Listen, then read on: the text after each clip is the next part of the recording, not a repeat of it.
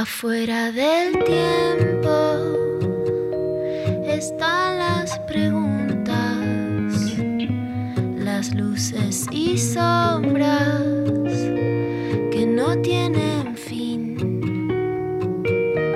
Ahí en la frontera están las señales,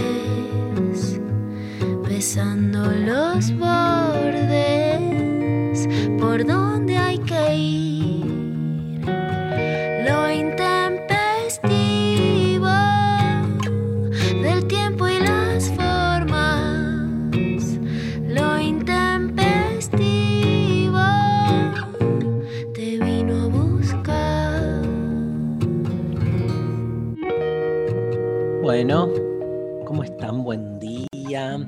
Acabo de hacer mi, este, mi acto cívico de hoy, que fue ir a vacunarme.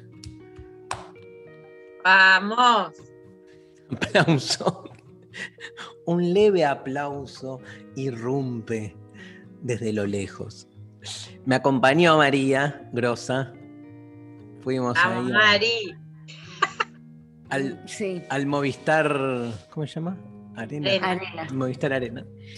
En el barrio de La Chacarita, al lado de la cancha de Atlanta y del Club Atlanta, donde estuve, fui tres años socio y donde este, gran parte de mi infancia la pasé ahí, así que fue como hermoso también ir a ese lugar. Bueno, fascinante, todo rápido, efectivo, buen trato, ordenado.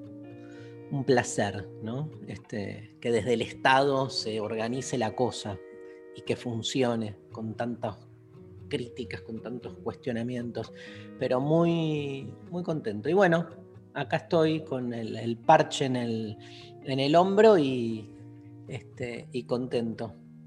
Pero eh, quiero decirlo de acto cívico, porque tiene algo de eso, ¿no? Hablábamos con María de, María me, charlábamos con ella mientras, porque fuimos caminando, volvimos caminando, o sea, nos caminamos unas cuadras y hablábamos de la gente que no quiere vacunarse por una cuestión ideológica o por lo que sea, cómo de alguna manera, digamos, este, hay un, nada, cómo repercute en el resto eso, ¿no? Este, y cuáles son en ese sentido los límites de la obligatoriedad. Me parece que es el, tema, sobre todo para aquellos, este, porque no es lo mismo, hay, hay antivacuna de diferentes tenores, ¿no? Lula, no es todo lo mismo, digamos, los lugares desde los cuales se posicionan muchos.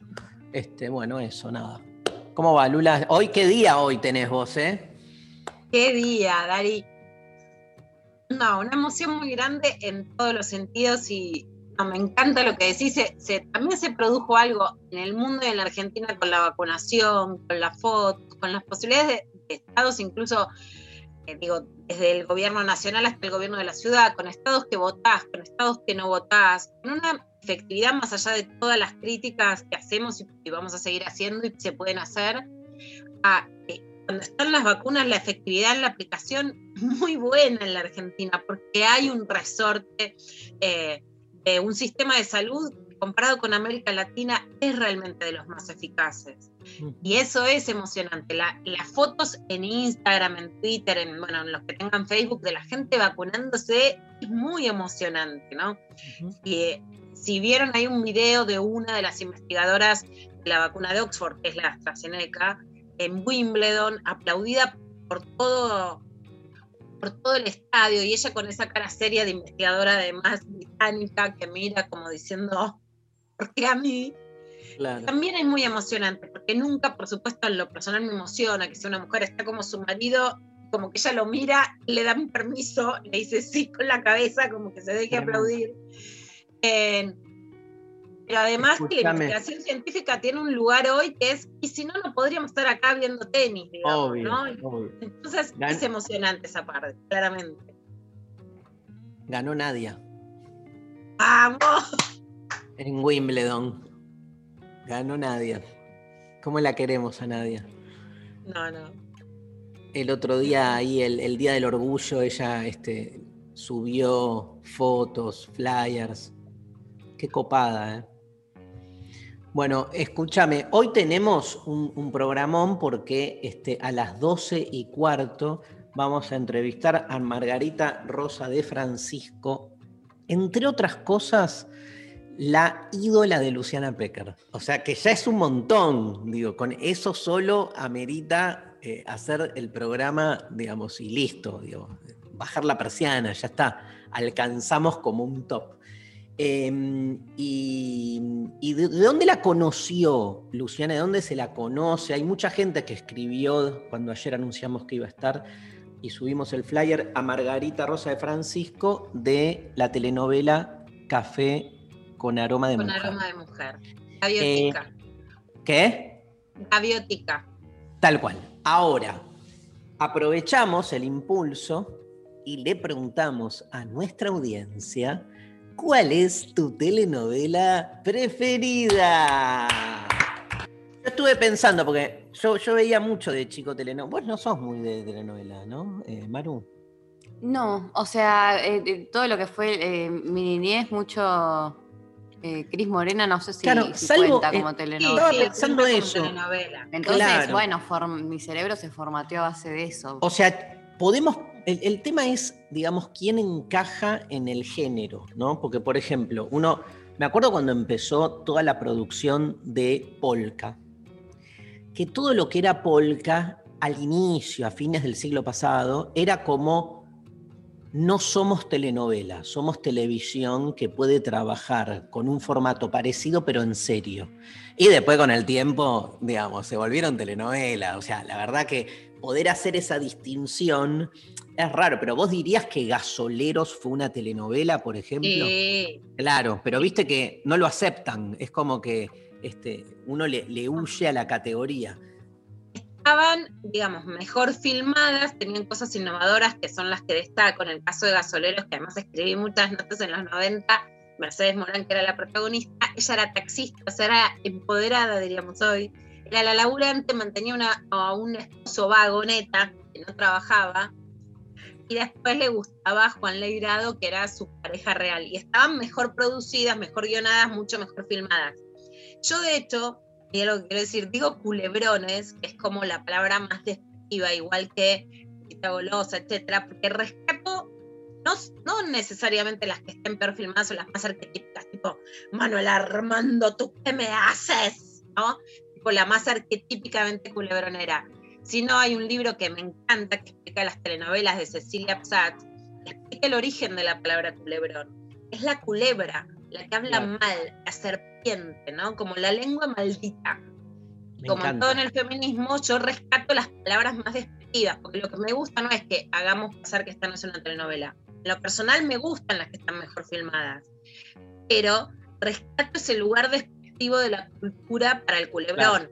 Le doy el lugar además de domesticación de las mujeres, lo que no solo me gusta, estoy fascinada de Margarita Rosa de Francisco, de Carolina Ramírez, que también la entrevistamos en el programa, que hoy, frente a la protesta social en Colombia, sean las mujeres salidas de los culebrones, eh, a pesar incluso de que nos gustan, ellas son críticas, pero que estuvieron hechos para domesticarnos y que ellas sean la lengua de la rebeldía frente al poder. Eso me fascina. Es Me genial. fascina. Como O sea, no la vuelta, ¿no? linealmente. la vuelta que termina de darse este, después de, de décadas. Yo me acuerdo, déjame decir una cosa, que es que eh, la primera telenovela de la que tengo un recuerdo que me, me- me atrapó, que yo era, tenía 7, 8 años, este, pero me enamoré de una actriz, luego cantante, que al día de hoy la pongo al palo cuando estoy solo, porque acá, este, nada, hay que, este, na- nadie más se copa, que se llama Marilina Ross. Y la novela se llamaba Piel Naranja, que era tremenda con Marilina Ross y Arnaldo André. Pe- Es como la primera que me, que, que me cautivó. Yo me, me encantaba el personaje de, de- que hacía Marilina. Pero después, la que tengo conciencia de verla seguido, ahí ya con un poco más de edad, claramente Rosa de lejos, con todo lo que Benedetto en Canal 7. Leonor Benedetto en Canal 7 haciendo de empleada doméstica y esa relación de la empleada doméstica con el, comillas, señor de la casa, creo que era eh, Pablo Alarcón, si no me equivoco, ahora voy a googlear.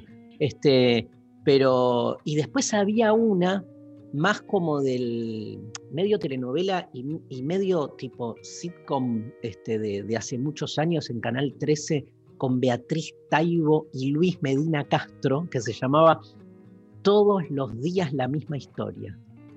Y era, era una cosa, viste, nada, era como todo lo, todo lo mismo. El título de la novela era muy, este, expresaba muy bien, representaba muy bien el espíritu de lo que se veía, que era que los problemas que tiene una familia y, como que todos los días pasaba lo mismo, nada, y como que me enganché, pero me acuerdo de la continuidad, o sea, lo que más me, que después ahora que veo el, el éxito y la pregnancia de las series, me pasó ahora con el cuento de la criada, que la temporada 4 la vi mientras estrenaba, o sea que esperaba cada domingo. Eh, lo, que la lo que la telenovela construyó en mí es la asiduidad de un espectador que este, esperaba la hora para verla, ¿no? Eh, Y me parece que eso es muy propio de este tipo de género. Sí, estuvieron hechos para la hora de la tarde, porque era la ama de casa que se quedaba en la casa, que había hecho las tareas domésticas, que estaba aburrida y que encima le bajaban línea, digamos, ¿no? Y la asiduidad tenía que ver con una domesticación y con una sedación, ¿no? Claramente, por eso me parece tan interesante cómo se da vuelta. De hecho, nombras una novela de Migré, que ahí está la biografía de Migré, de Liliana Viola, la gran escritora, directora de Soy, directora de una colección de diversidad en, en Planeta, que fue judicializado y es casi, te diría, uno de los pocos libros prohibidos por un tema de identidad sexual en la Argentina hoy, después de la judicialización. O sea, fíjate el nivel simbólico que manejan. En, Sí, sí. en la novela de Leonor Benedetto está, vos nombras María, eh, Marina Ross, María Herminda Avellaneda, ¿no? Con una cabeza enorme, feminista, lesbianas, lesbianas históricas en la Argentina que cambiaron el sentido de la televisión. Y hay algo que a mí me gusta mucho, que es como traficar en las novelas algo que en ese momento no se podía decir como lo podemos decir ahora, feminista, ¿no? Había que ser femenina y no feminista. Entonces, ese tráfico subliminal en las novelas es realmente para mí de mucho valor. Bueno, la consigna María, ¿y dónde nos escriben, nos llaman? 11 39 39 8888 recibimos sus audios, sus mensajes, eh, arroba el intempestivo en redes, cuál fue o es tu telenovela favorita. Bien, y, mm, y a las 12 y cuarto, Margarita, entrevista exclusiva. Bueno, eh, vamos a escuchar música y arrancamos con todo. Ahí ya hay mensajes, ¿no? Mil. Mil mensajes, hay audios por todos lados. Arrancamos, este, esta canción le encanta a Luciana Pecker, así que este, vamos a dedicársela a Luciana. Si me esperan un minuto, abro el archivo y les cuento que Escenas de la Vida Amorosa es el segundo disco de La Portuaria, editado en 1991. Alcanzó grandes ventas gracias a el hit que vamos a escuchar ahora, El bar de la calle Rodney, un funk con una clara descripción urbana donde resaltaba el uso del acordeón, un instrumento inusual en nuestro rock de entonces. El bar, que queda acá cerca, en Chacarita, dice Pablo, acá cerca. Sí, fue declarado en en, paso 2013 siempre caminando de la paternal a colegiales. sitio de interés cultural de la ciudad de Buenos Aires por haber sido notable como punto de referencia del rock de la ciudad y haber recibido muchos visitantes notables como por ejemplo Rod Stewart y David Byrne. Eh, varios años después, con el líder de los Talking Heads, David Byrne, la banda de Diego Frenkel filmaría en el bar Rodney el video del tema Hoy no le temo a la muerte del disco Río. Cabe destacar que el bar queda frente al cementerio de la Chacarita. El bar de la calle Rodney, la portuaria, para empezar la mañana musical del intempestivo.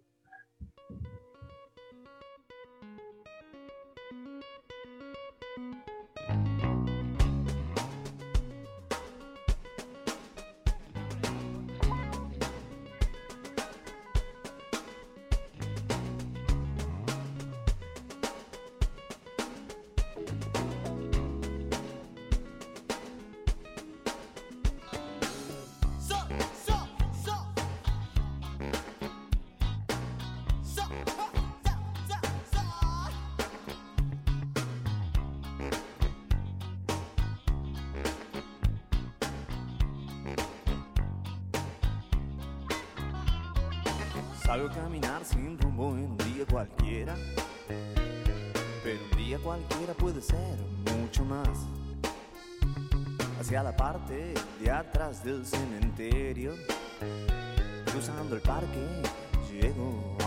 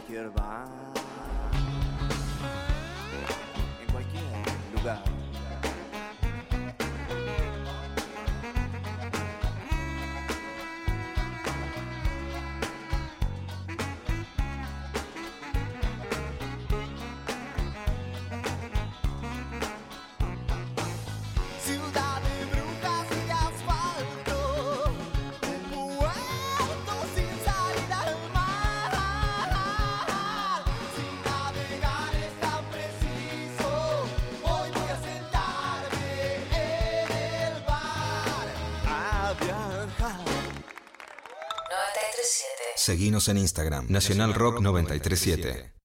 Tomás Fonsi, actor. Cuando hablamos, cuando nos reímos, cuando estornudamos o cuando tosemos, nuestro cuerpo lanza al aire pequeñas partículas totalmente invisibles. Los expertos las llaman aerosoles, como las del desodorante o el repelente de insectos. En esos aerosoles viaja el coronavirus. Los usa como vehículo para ir de una persona a otra. Si tu casa o tu lugar de trabajo están ventilados de forma cruzada, con más de una ventana y puertas abiertas, si el aire circula por todos los ambientes, los aerosoles se dispersan, pierden fuerza y baja el riesgo de transmisión del virus. Por eso deja siempre abiertas las ventanas, por lo menos 5 centímetros, aunque haga un poco más de frío. Que a la segunda ola se la lleve el viento. Seguí cuidándote. Radio y Televisión Argentina. TELAM. Contenidos Públicos. Sociedad del Estado. Secretaría de Medios y Comunicación Pública. Argentina Unida. Argentina Presidencia. Los miércoles a las 20, Nica Vida. Ivana Sherman y el área de género le dan voz al feminismo y a las disidencias. Mica Vida. Nica. Vida, miércoles de 20 a 21 por 937. Nacional Rock. Hace la tuya. 937. Mandanos tu WhatsApp 11 39 39 88 88. Mensajes Al 11 39 39 88 88. Bueno, mensajitos que están llegando. Por Instagram, eh, Dani dice, creo que la última que vi fue Resistiré. ¿Vale? Sí, creo que, obvio que vale. Yo creo que sí. Obvio que vale resistiré, obvio que vale resistiré. Resistiré para seguir viviendo. Muy bien, ¿eh? Ahí sí, una generación de novelas, ¿Quién además estaba de en Resistiré? Celeste Cid y Pablo Charlie. Ah, Todas, cierto, ¿no es cierto?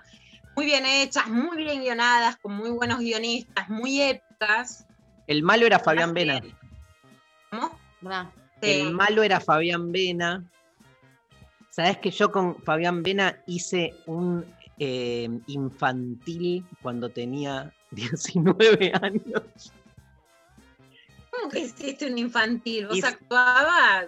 Yo actuaba de adolescente, llegué a hacer un par de obras y una de ellas fue con este, Fabián en el teatro IFT para niños y cuando me lo reencontré, cuando me lo reencontré a Fabián hace poco, que tuvimos una reunión hace, ponele, cuatro años por unas cuestiones, este, nada, yo dije, este ni se va a acordar y se reacordaba de, de, de esa obra que se llamaba Un barquito de papel.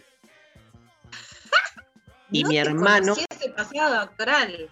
sí, no, lo tengo oculto. Y mi hermano, cuando me carga, me canta la canción, porque me gastó toda su vida, Mauro. Ah, pero no tenía eso para sacarlo, Mauro, y pedirle barquito de papel. Hacenos un poquito, por favor. Mauro viene y me dice, un barquito de papel. Me empieza a cantar la canción que era... No, la próxima con Mauro. La próxima con Mauro es un barquito de papel. Dale. Tremendo. Bueno, perdón. Tenemos para hacer una filmografía con Mauro. Ya tenemos. Ya tenemos de todo. escenas. Resistiré, a mí me gustaba, estaba buena. Viste, marcó como un giro. Y la otra también regrosa era Montecristo, ¿te acordás? También. Sí. Y no, me acordé de los Roldán. Los Roldán. Era Polka, los Roldán. Bueno, los Roldán tiene. No, no. Los Roldán es el, es el EFE y era Ah. Ideas del Sur. Y los Roldán tiene un hito que es muy importante en el tema de identidad de género. Porque la pareja era Andrea Frigerio, que por supuesto es una conductora, pero digamos como de elite, de las clases altas, una linda, como muy elegante, con él, que es, eh, a ver, ahora me sale el apellido y no- el nombre, y no, con, con Miguel, con el protagonista, que también viene, por supuesto, de los chistes de Tinelli, es el, es el yerno de Minguito, etcétera. Miguel Ángel la Rodríguez. gente elige Miguel Ángel Rodríguez. Y la gente elige a Florencia Trinidad como la pareja. Es la primera pareja Cierto. entre una persona trans. En un momento como que se arrepiente su transición. Cosas que a lo mejor, claramente a lo mejor ahora no bancaríamos del guion. Una Total. Florencia que era menos militante de lo que desemboca hoy. Pero para mí ahí, ya había pasado con Chris Miró, pero para mí ahí, y lo escribí mucho en ese momento, la gente, el pueblo, si querés, la, audiencia, pero digo, la audiencia masiva, el sentido común de la Argentina que veía los Roldano Tinelli, pide sobre la figura clásica femenina la historia de una trans con el, galón, con el galán que es, no es lindo, es el bonachón bueno del barrio.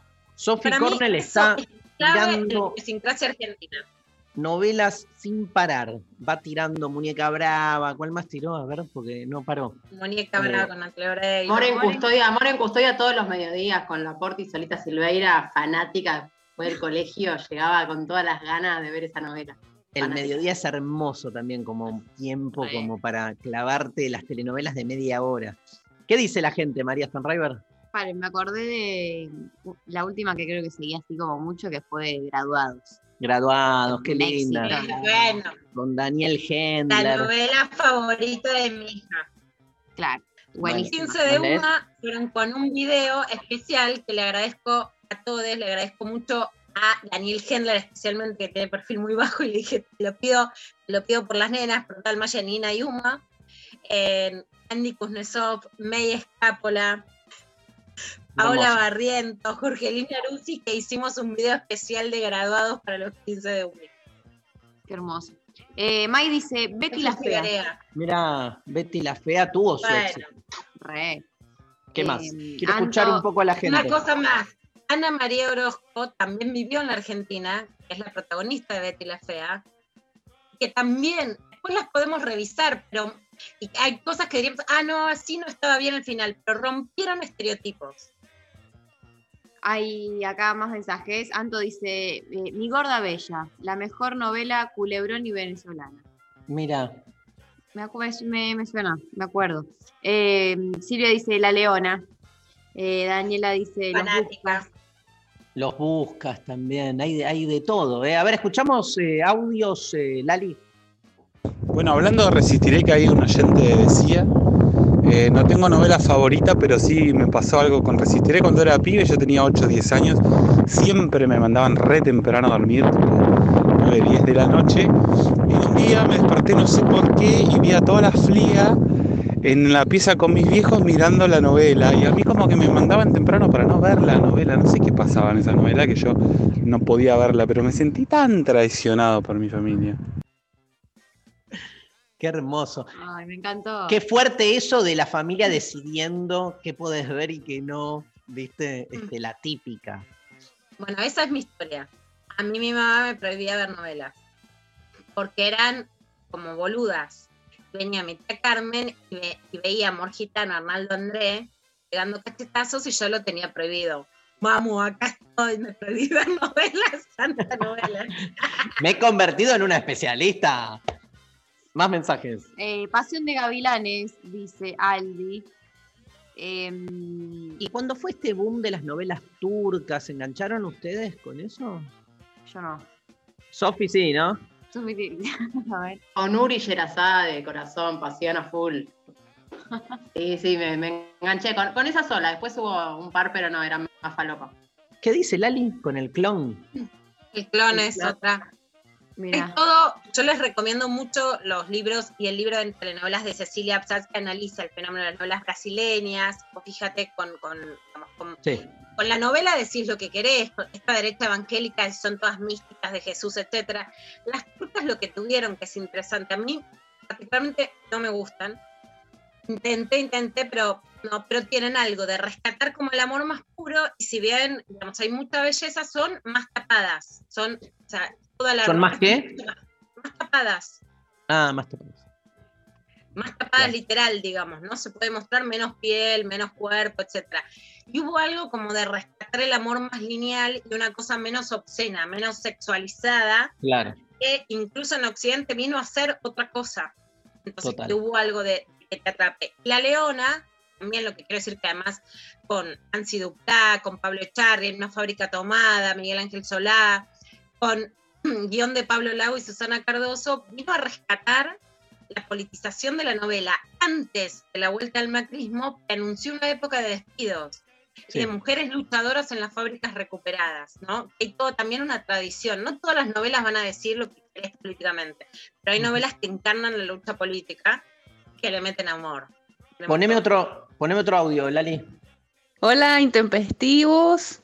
Em, soy Mariana de Mendoza. A mí siempre me gustó mirar Star Trek, todas las generaciones, soy muy fanática. Y mi pareja me dice que eso es una telenovela de ciencia ficción. ¿Me dicen si vale para jugar en la pregunta del día? Sí, vale, vale. Para mí vale. Está bien, sí. Es, eh, es es muy, muy delgada el el- el límite porque cuando es serie y cuando es telenovela, ¿no? Habría como que especificar el, el género, porque Star Trek es más una serie. Sí, ¿no? Igual, eh, no, sí, el género ahí, más que serie, es, es ciencia, como la Ciencia cosa de ciencia ficción. no hay tanta, o sea, serie es más como el, el- el formato, eh, telenovela para mí tiene como más características eh, gen- de género. Claro. Pero bueno, Sí, pero digo, hay un montón de series como Star Trek y esas series como El Hombre Nuclear, yo veía, viste, Eh, La Mujer Maravilla, me acuerdo en, en mi época, que son, tienen un montón de, de, de, de de- de cosa de culebrón también en el medio, este, pero como que se potencian otras cosas. Ahí me parece que la pareja de nuestra oyente mendocina la estaba como molestando, ¿no? Diciéndole, eso es una telenovela, claro. Es una telenovela, es algo despectiva, ¿eh? Mira, como que hay un Como de dicho quilombo, de conflicto, es, es despectivo, es- está bajando el precio, y por eso me gustan las telenovelas, porque es reivindicar con los que nos criamos y con lo que bajaron el precio, que no quiere decir reivindicar los discursos que nos dijeron, porque claramente la domesticación de las mujeres y la, la domesticación amorosa es a través de las novelas. Obvio. María. Hola Intempestives, graduados lejos la mejor, actores de primera y buena música, hasta Charlie y Fito actuaron. Otro que no sé si entra como novela es Hermanos y Detectives, que fue espectacular. ¿Puede que Darío haya actuado en un capítulo? Siempre me quedó la duda porque un actor re parecido. ¿Qué?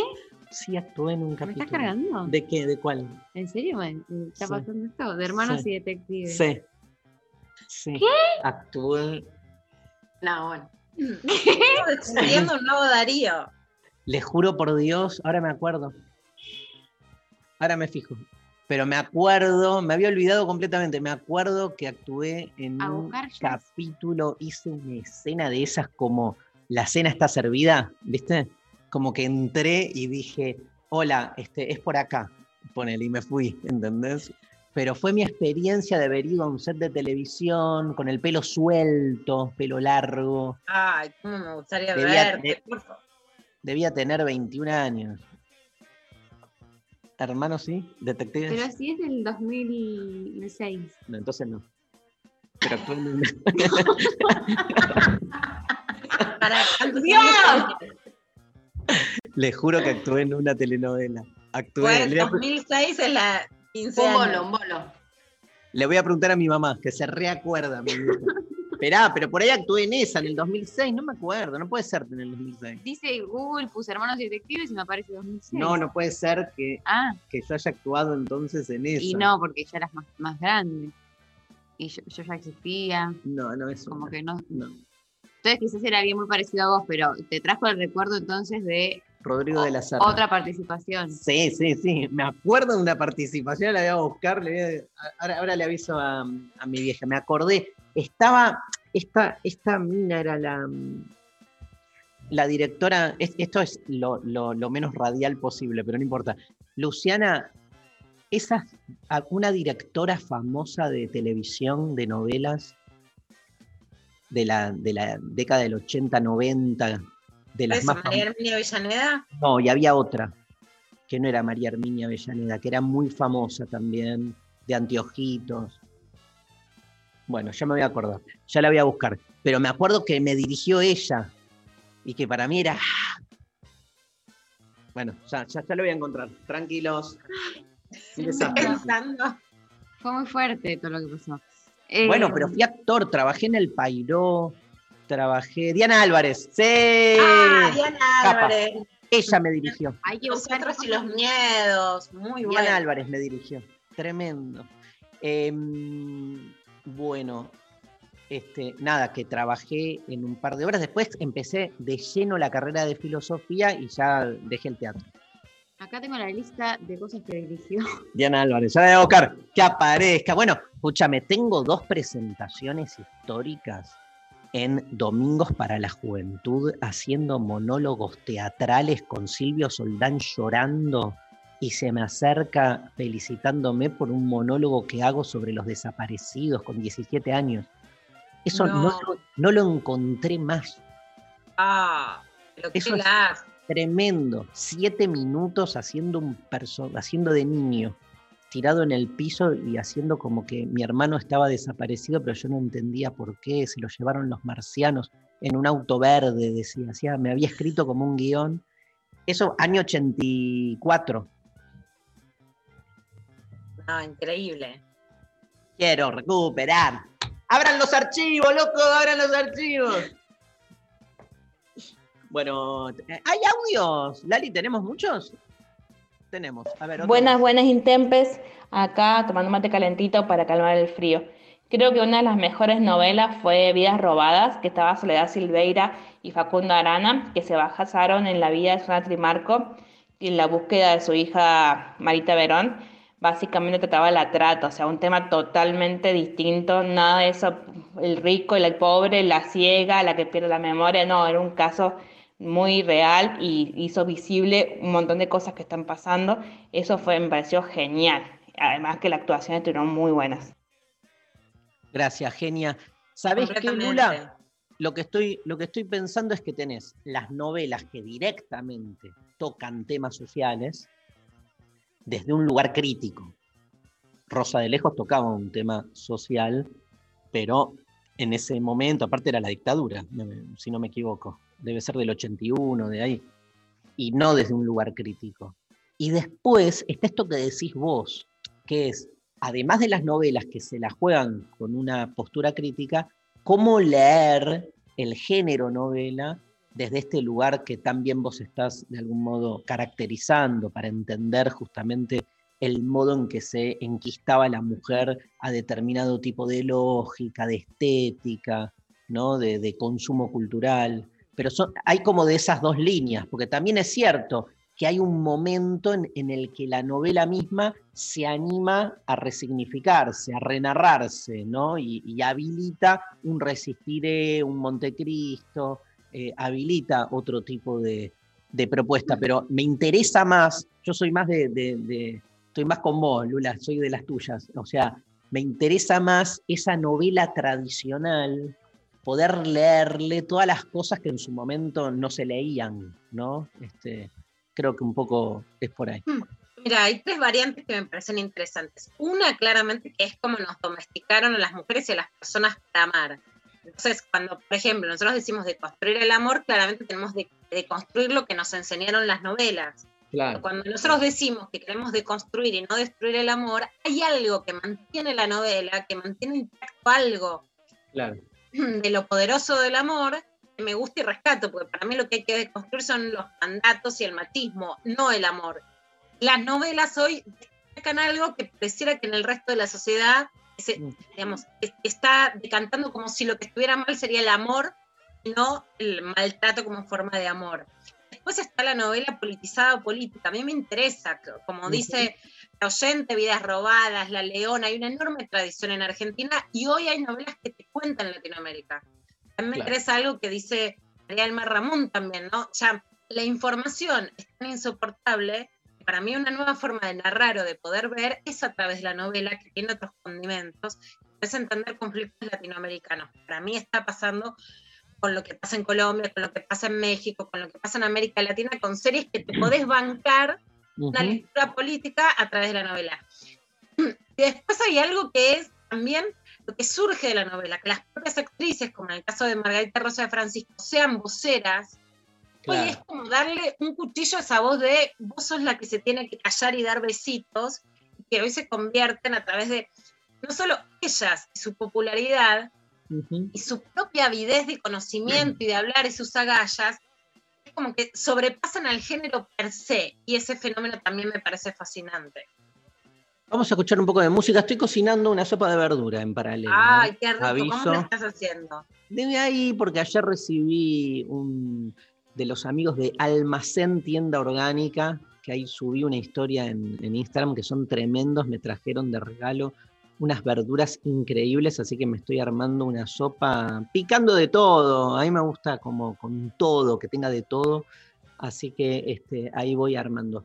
Este, vamos a escuchar a los Beatles, esta este, María dedicado a, la grosa de María Stanriver y vamos a entrar en un debate en el que estuvimos hace unos días. ¿Te acordás, María, cuando, creo que lo hablé con vos, este, la discusión acerca de la traducción de, de- de los títulos de las canciones de los Beatles? sí, Te tengo esta, Get Back. Eh, uf, eh, mm, eh, vuelve. ¿Sabes que en los discos era Toma Revancha?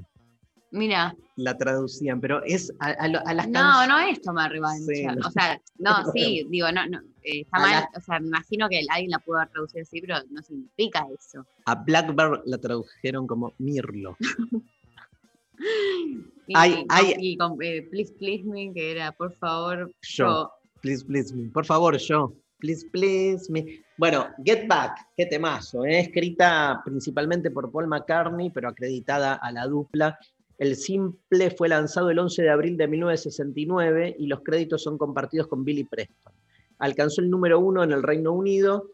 Paul y John comienzan Get Back durante la actuación en la terraza de April, un día ventoso y gris a la hora de comer. Pero pese a que tanto al principio como al final de la canción corresponde el concierto de la terraza, la versión es la misma que la grabada en estudio para el single. En los comienzos de la canción, Paul estaba escribiendo sobre política y en ciertos discos piratas de la canción hay frases que pueden ser mal interpretadas sobre inmigrantes pakistaníes.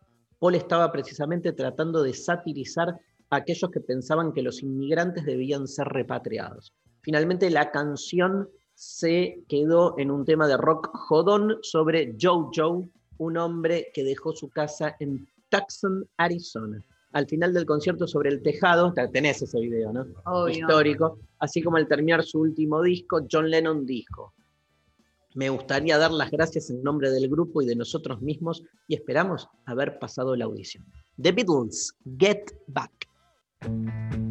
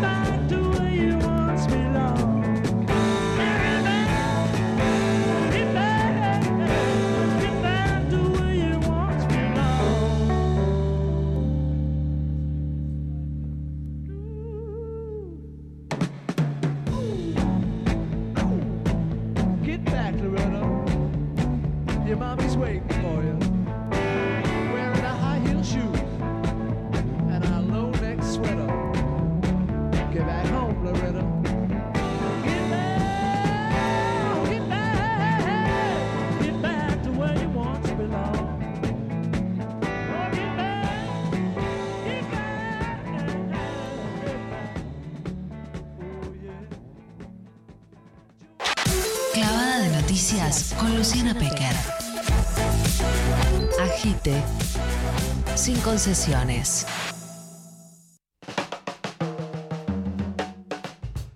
¿Hay clavada? Hay clavada de noticia. Y una clavadita irónica se mandó ayer Axel cuando le preguntaron por Mauricio Macri, que está de gira por España presentando su libro. Dice que después se queda unos días de vacaciones con Juliana. Bueno. Si cuando vuelva, como vive en provincia de Buenos Aires, van a monitorear si cumple con la cuarentena obligatoria, porque hace unos días no la había cumplido, sí la había cumplido María Eugenia Vidal, que había salido, pero ella mantuvo la cuarentena obligatoria. Le preguntaron a Axel si lo iban a controlar, y esto decía. Y la segunda tiene que ver con el expresidente, con Mauricio Macri, que eh, se fue del país siendo contacto estrecho y teniendo en cuenta que tiene domicilio en Acasuso, quería saber eh, si cuando vuelva eh, al país se lo va a obligar a hacer estos cuatro días de, de, de aislamiento. Eh, me tenté, disculpen. Me tenté, disculpe, dice, dice Axel, que encima, viste que es tan serio que como que la, queda forzado en eso. Bueno, miren, les voy a decir otro título de La Nación. hay una información, es que el 60% de las personas que salieron del país en el último mes lo hicieron con fines turísticos y el 15% con fines laborales. ¿Cuál es el título de la Nación? El gobierno difundió el motivo del viaje de las personas que salieron del país en el último mes. El fin del periodismo, el fin No, del fin. Pero me pone del orto. lo- ¿Eh? Me pone del orto. A mí también, Mari. A mí también. Y ojo, que esto no quiere decir, no sé, por supuesto, ¿por qué no podría salir por fines turísticos en una situación normal? Digamos, que, o sea, se quieren asimilar como si esto fuera un país en el que hay restricciones turísticas. Viva el turismo. Ahora, si vos tenés la variante Delta y está, por ejemplo, hace, un- hace dos meses la Argentina se levantaba por la educación presencial. Sí.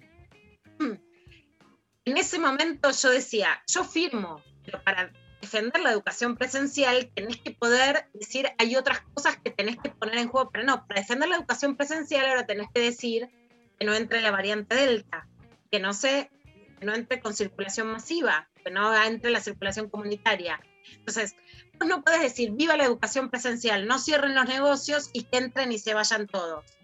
Supuesto, el gobierno puede hacer mejor. Si ahora hay un montón de argentinos parados, no lo sabían desde antes, se puede decidir antes, se puede decir mejor, se puede decir que entren más de 600 por día. Hacer, digamos, que podés criticar la organización de la gestión, claramente que sí. Perdón, para nada esté mal viajar, por supuesto que sí. Ahora, que el gobierno difunda una información que es importante para entender lo que está pasando, no es el problema que haya información. El problema en todo caso es que esté la variante Delta y el problema es qué haces con eso y qué priorizás en un país. Claro. Porque si vos priorizás la educación presencial, tenés que cuidarte de que la variante Delta no te explote en la cara. Si no te cuidas, después es culpa de que no te cuidaste. Y si estás intentando poner restricciones, es que las hagas mejor, pero no que difundas información. Bueno, realmente la manipulación en medio de una pandemia, de la información, incluso de la necesidad de información, no es que están diciendo, no es que están escrachando a los que viajan, están diciendo mm, que la mayoría de, de la gente viajó por turismo en un momento que es complicado y que están surgiendo otras variantes y que necesitamos cuidar la Argentina. Entonces, es analizar lo que está pasando en el país.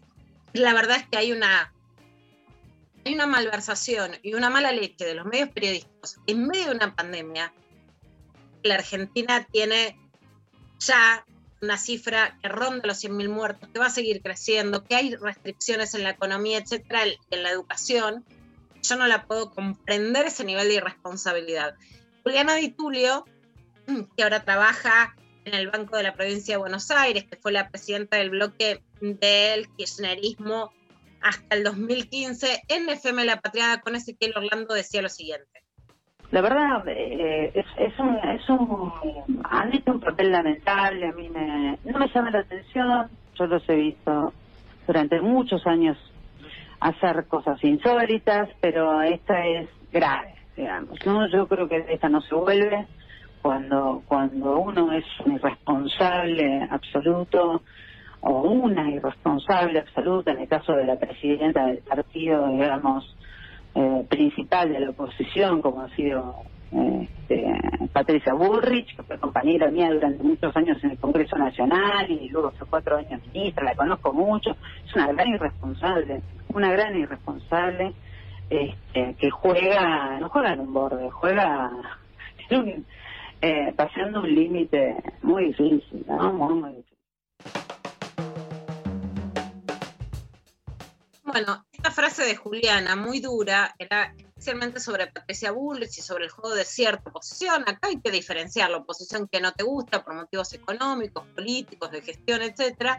Bueno, lo que sí marco es que más allá de que una cosa es justamente señalar errores de gestión y cosas que se pueden maniobrar mejor, ninguna duda, ninguna duda también con el tema de cerrar migraciones, la cantidad de pasajeros que pueden volver, el tiempo para avisar, las condiciones, etcétera pero sin lugar a dudas, si está la variante Delta que está volviendo, Alemania pide que haya menos espectadores en la Eurocopa. O sea, los países están diciendo tengamos cuidado con lo que puede venir porque podemos perder lo que estamos ganando. Una población ya con altos niveles de vacunación, más del 30% en Argentina, niveles altos de vacunación, pero que no tenés la población completa. que realmente ves la luz al final del túnel y decís, bueno, a la vez un agotamiento social que no da para más restricciones internas, vas un cierre de migraciones más fuerte ante la variante Delta.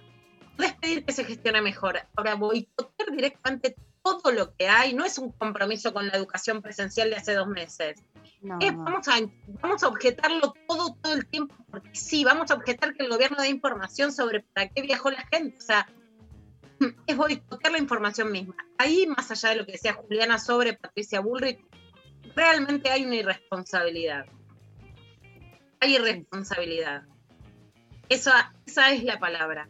Una cosa es una discusión política, además centrada sobre hechos de corrupción, que tiene una grieta clara en la que cada cual se para como quiere. Otra cosa es sobre la salud pública.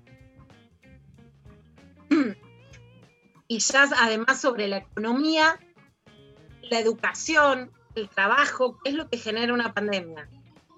Entonces, acá ya hay un acto de irresponsabilidad en quienes lo que están criticando es si el gobierno da información sobre qué son los viajes al exterior, cuál es la efectividad de la vacuna Sputnik sobre la variante Delta, que es del 90%, lo cuentan como si fuera, digamos, que no nos va a proteger, pero después critican las medidas para protegernos del Delta.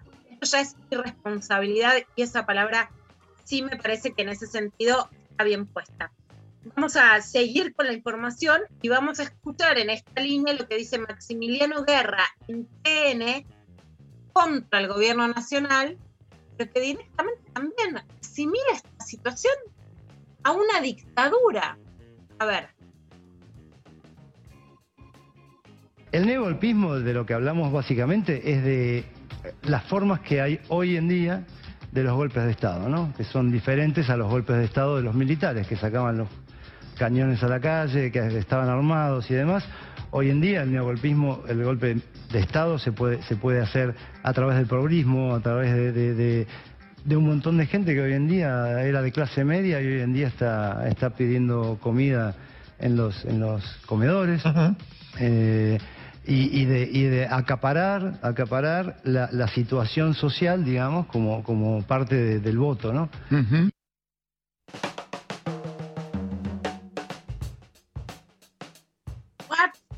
¿Qué? O sea, que hay formas. Eso también es muy interesante porque, digamos, las derechas más explícitas toman conceptos de las izquierdas, por decirlo de un modo lineal, que es mucho más complejo, como por ejemplo que los nuevos golpes de Estado fueron en Ecuador, por ejemplo, que es un golpe que detuvo después la composición del ALBA, cuando todavía estaban vivos Néstor Kirchner, eh, Chávez, Correa, etcétera, era un golpe policial y no militar. Pasó también en Bolivia, digamos, ¿no? Un golpe mezclado con protesta social.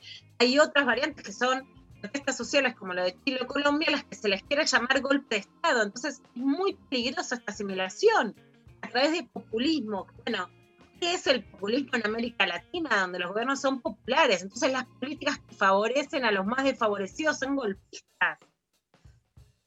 Realmente eso es peligroso. Cuando hablas de sectores eh, medios, que ahora son sectores pobres, por supuesto que empieza el mecanismo y se consolida claramente en este gobierno, además por efecto de la pandemia. Si querés que un Estado presente para evitar eso, eso es golpista o no golpista, ¿no? Horror. Realmente, en un país que además, a diferencia de América Latina, tiene resortes institucionales todavía muy fuertes, asimilación para intentar poner el gobierno, para además llamar a elecciones para decidir democráticamente qué gobierno es el que viene, es sinceramente peligrosa de actores sociales como Maximiliano Guerra que realmente mandan fruta. ¿No? Y canales de televisión que reproducen este discurso, vos puedes preguntar, no estoy en contra de que Maximiliano hable ni de que alguien le pregunte, pero realmente sí me parece que forma parte de una decadencia del discurso social y mediático ya se conocía, no, es mucho más de lo que conocíamos y de lo que esperábamos. Por lo menos yo estoy desilusionada, a mí me ha sobrepasado, si a mí me sorprende, a mí me sorprende. No era lo que yo esperaba frente a una a una tragedia y a una pandemia. Realmente me parece desilusionante en ese sentido.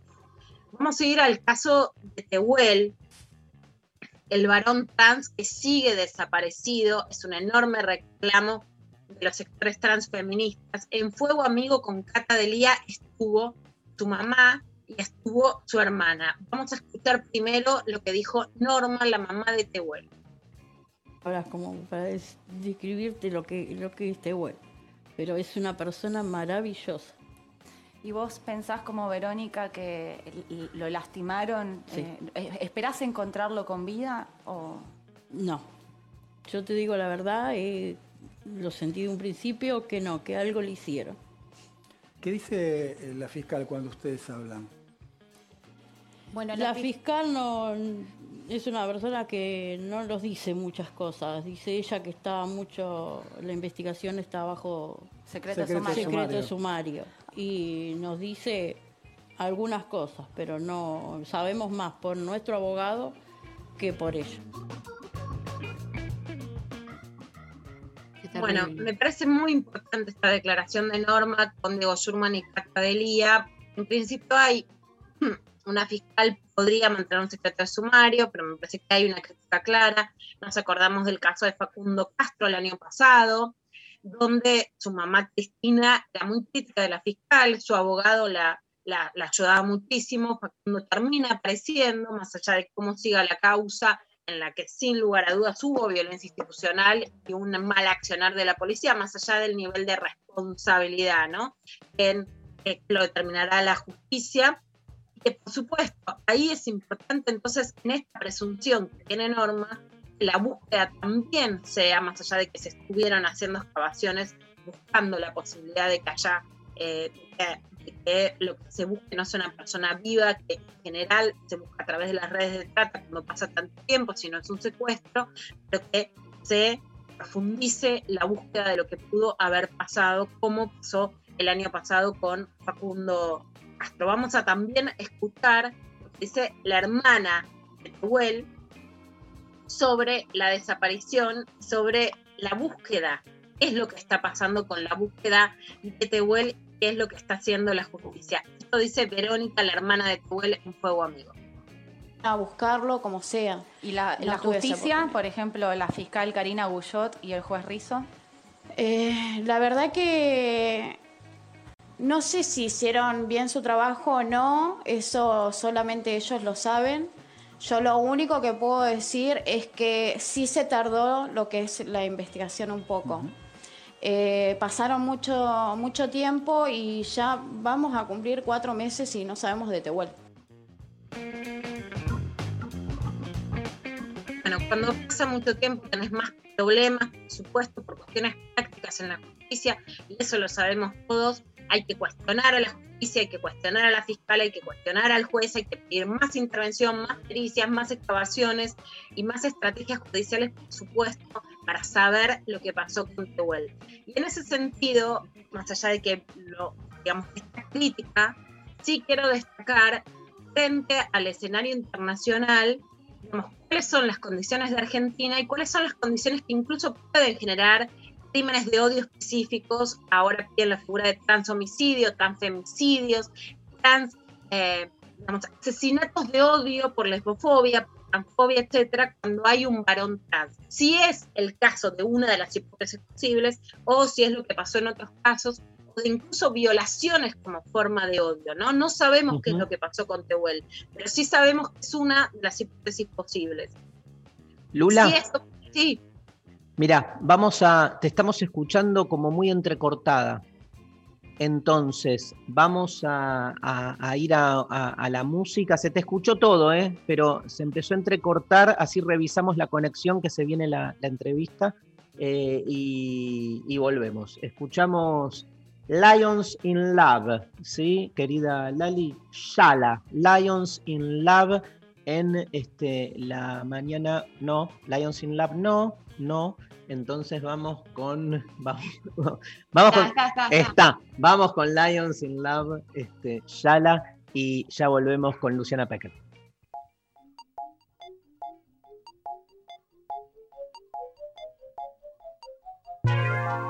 Make a show you. Ziga the Moga. Take me underwater, you are. And my liquid guitar.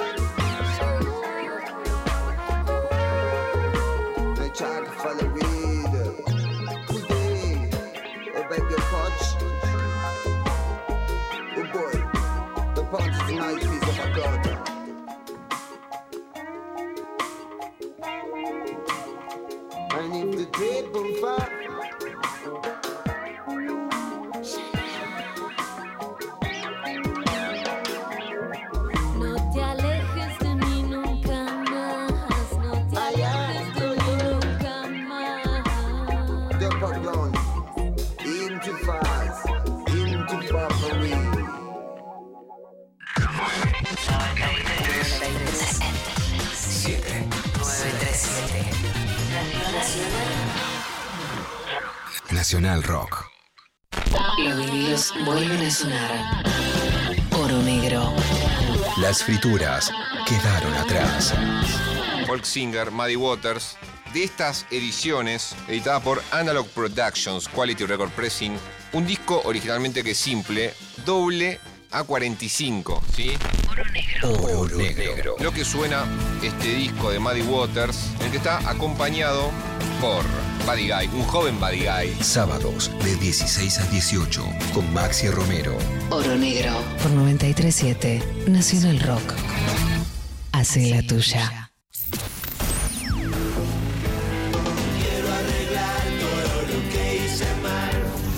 Solo más música. Dibuja tu estado de música.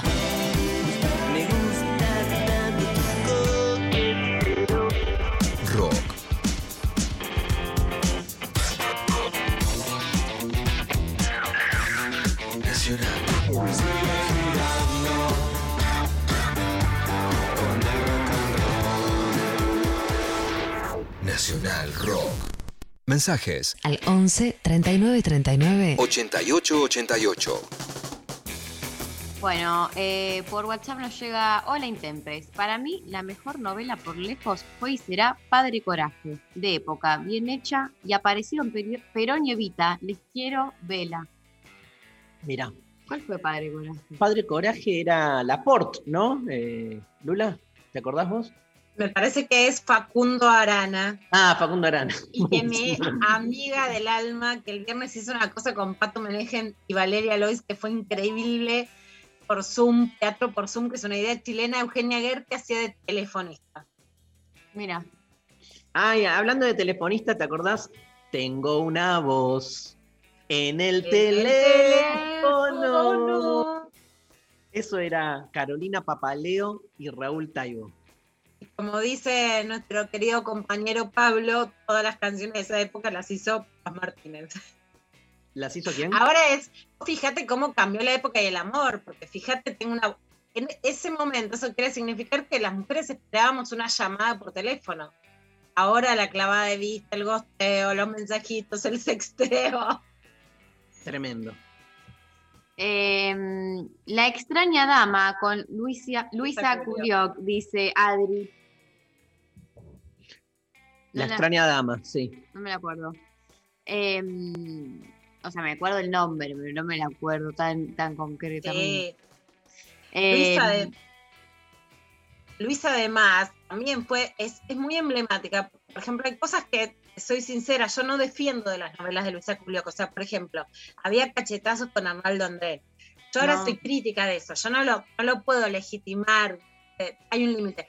Luisa es una mujer muy interesante, que ella dice que era representaba personajes empoderados, es una militante de la cultura, se ha puesto a escuchar, hicimos una charla con Gabriela Borrell y Luisa Culioc alucinante en el lugar de, Qué grosa, de Gabriela. Cerrut. ¿Eh? Qué grosa Luisa. Muy grosa. Entonces, hay algo que trasciende los guiones de estas Sí. artistas de novela, ¿viste? que va más allá de lo que las guionaban. Es Sí. su propia figura por encima de eso. Bueno, nos vamos a escuchar a. Se viene Margarita Rosa de Francisco, ya. Nos vamos a escuchar a María Esquiaga, algo salió bien, y volvemos ya con la entrevista de lo intempestivo. Algo salió bien en estos últimos días. Ya no guardo más el lado al amor. Hoy paso de ver la página final y caminando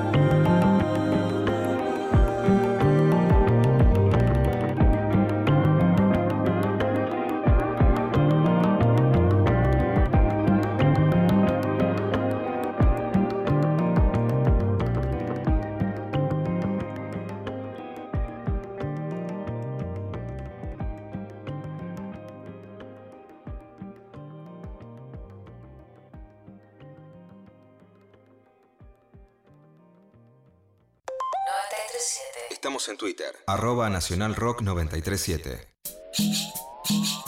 Los jueves a las 20. Esto es un atajo al frente cumbiero. Atajo. La cumbia es un sonido que se origina en la costa atlántica de Colombia y Panamá cuando estaban juntitas antes de que se separaran. Pero este estilo empezó a caminar desde los años 40 fuera del territorio y bueno, lo vamos a encontrar en toda Latinoamérica. Albina Cabrera te música alternativa iberoamericana. Jueves, 20 a 21. Si hay algo claro es que México y Argentina sí son sitios donde la cumbia tiene una vivencia popular masiva de millones de personas. Atajo.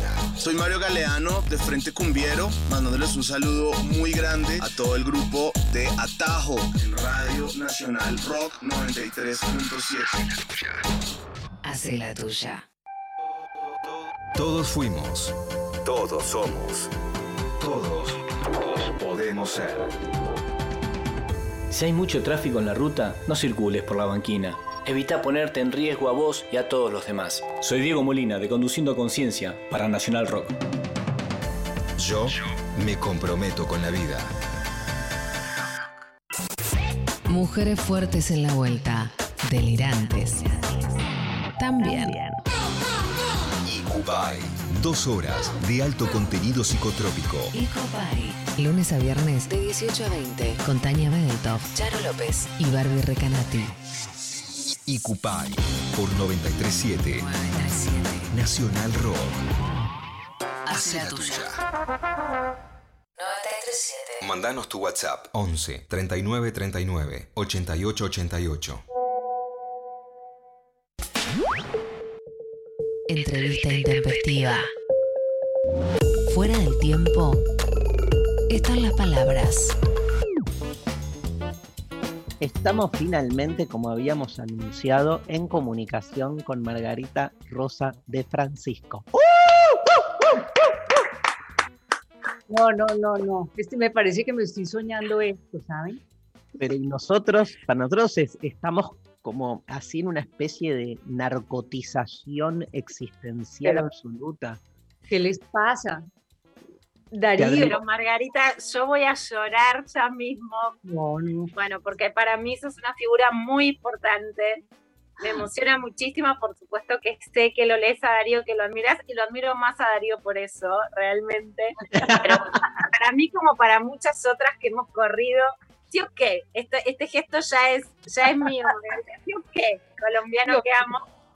Eh, viendo tus novelas y, y como vengo diciendo, estoy hoy en el programa, pero bueno, quiero que lo sepas, para mí que las figuras de las novelas que amamos, incluso sean críticas con esas novelas y sean superadoras y sean las voces hoy más importantes, más irreverentes, más rebeldes del discurso político frente a la protesta social en Colombia, es como si realmente esas mujeres con las que aprendimos del amor y desaprendimos del amor hoy puedan darnos una lección superadora no solo de política, sino de, eh, de la superación de ese lugar impuesto a las mujeres, ¿no? Y para mí es de una emoción y de una calidez enorme poder escucharte y, y entrevistarte hoy.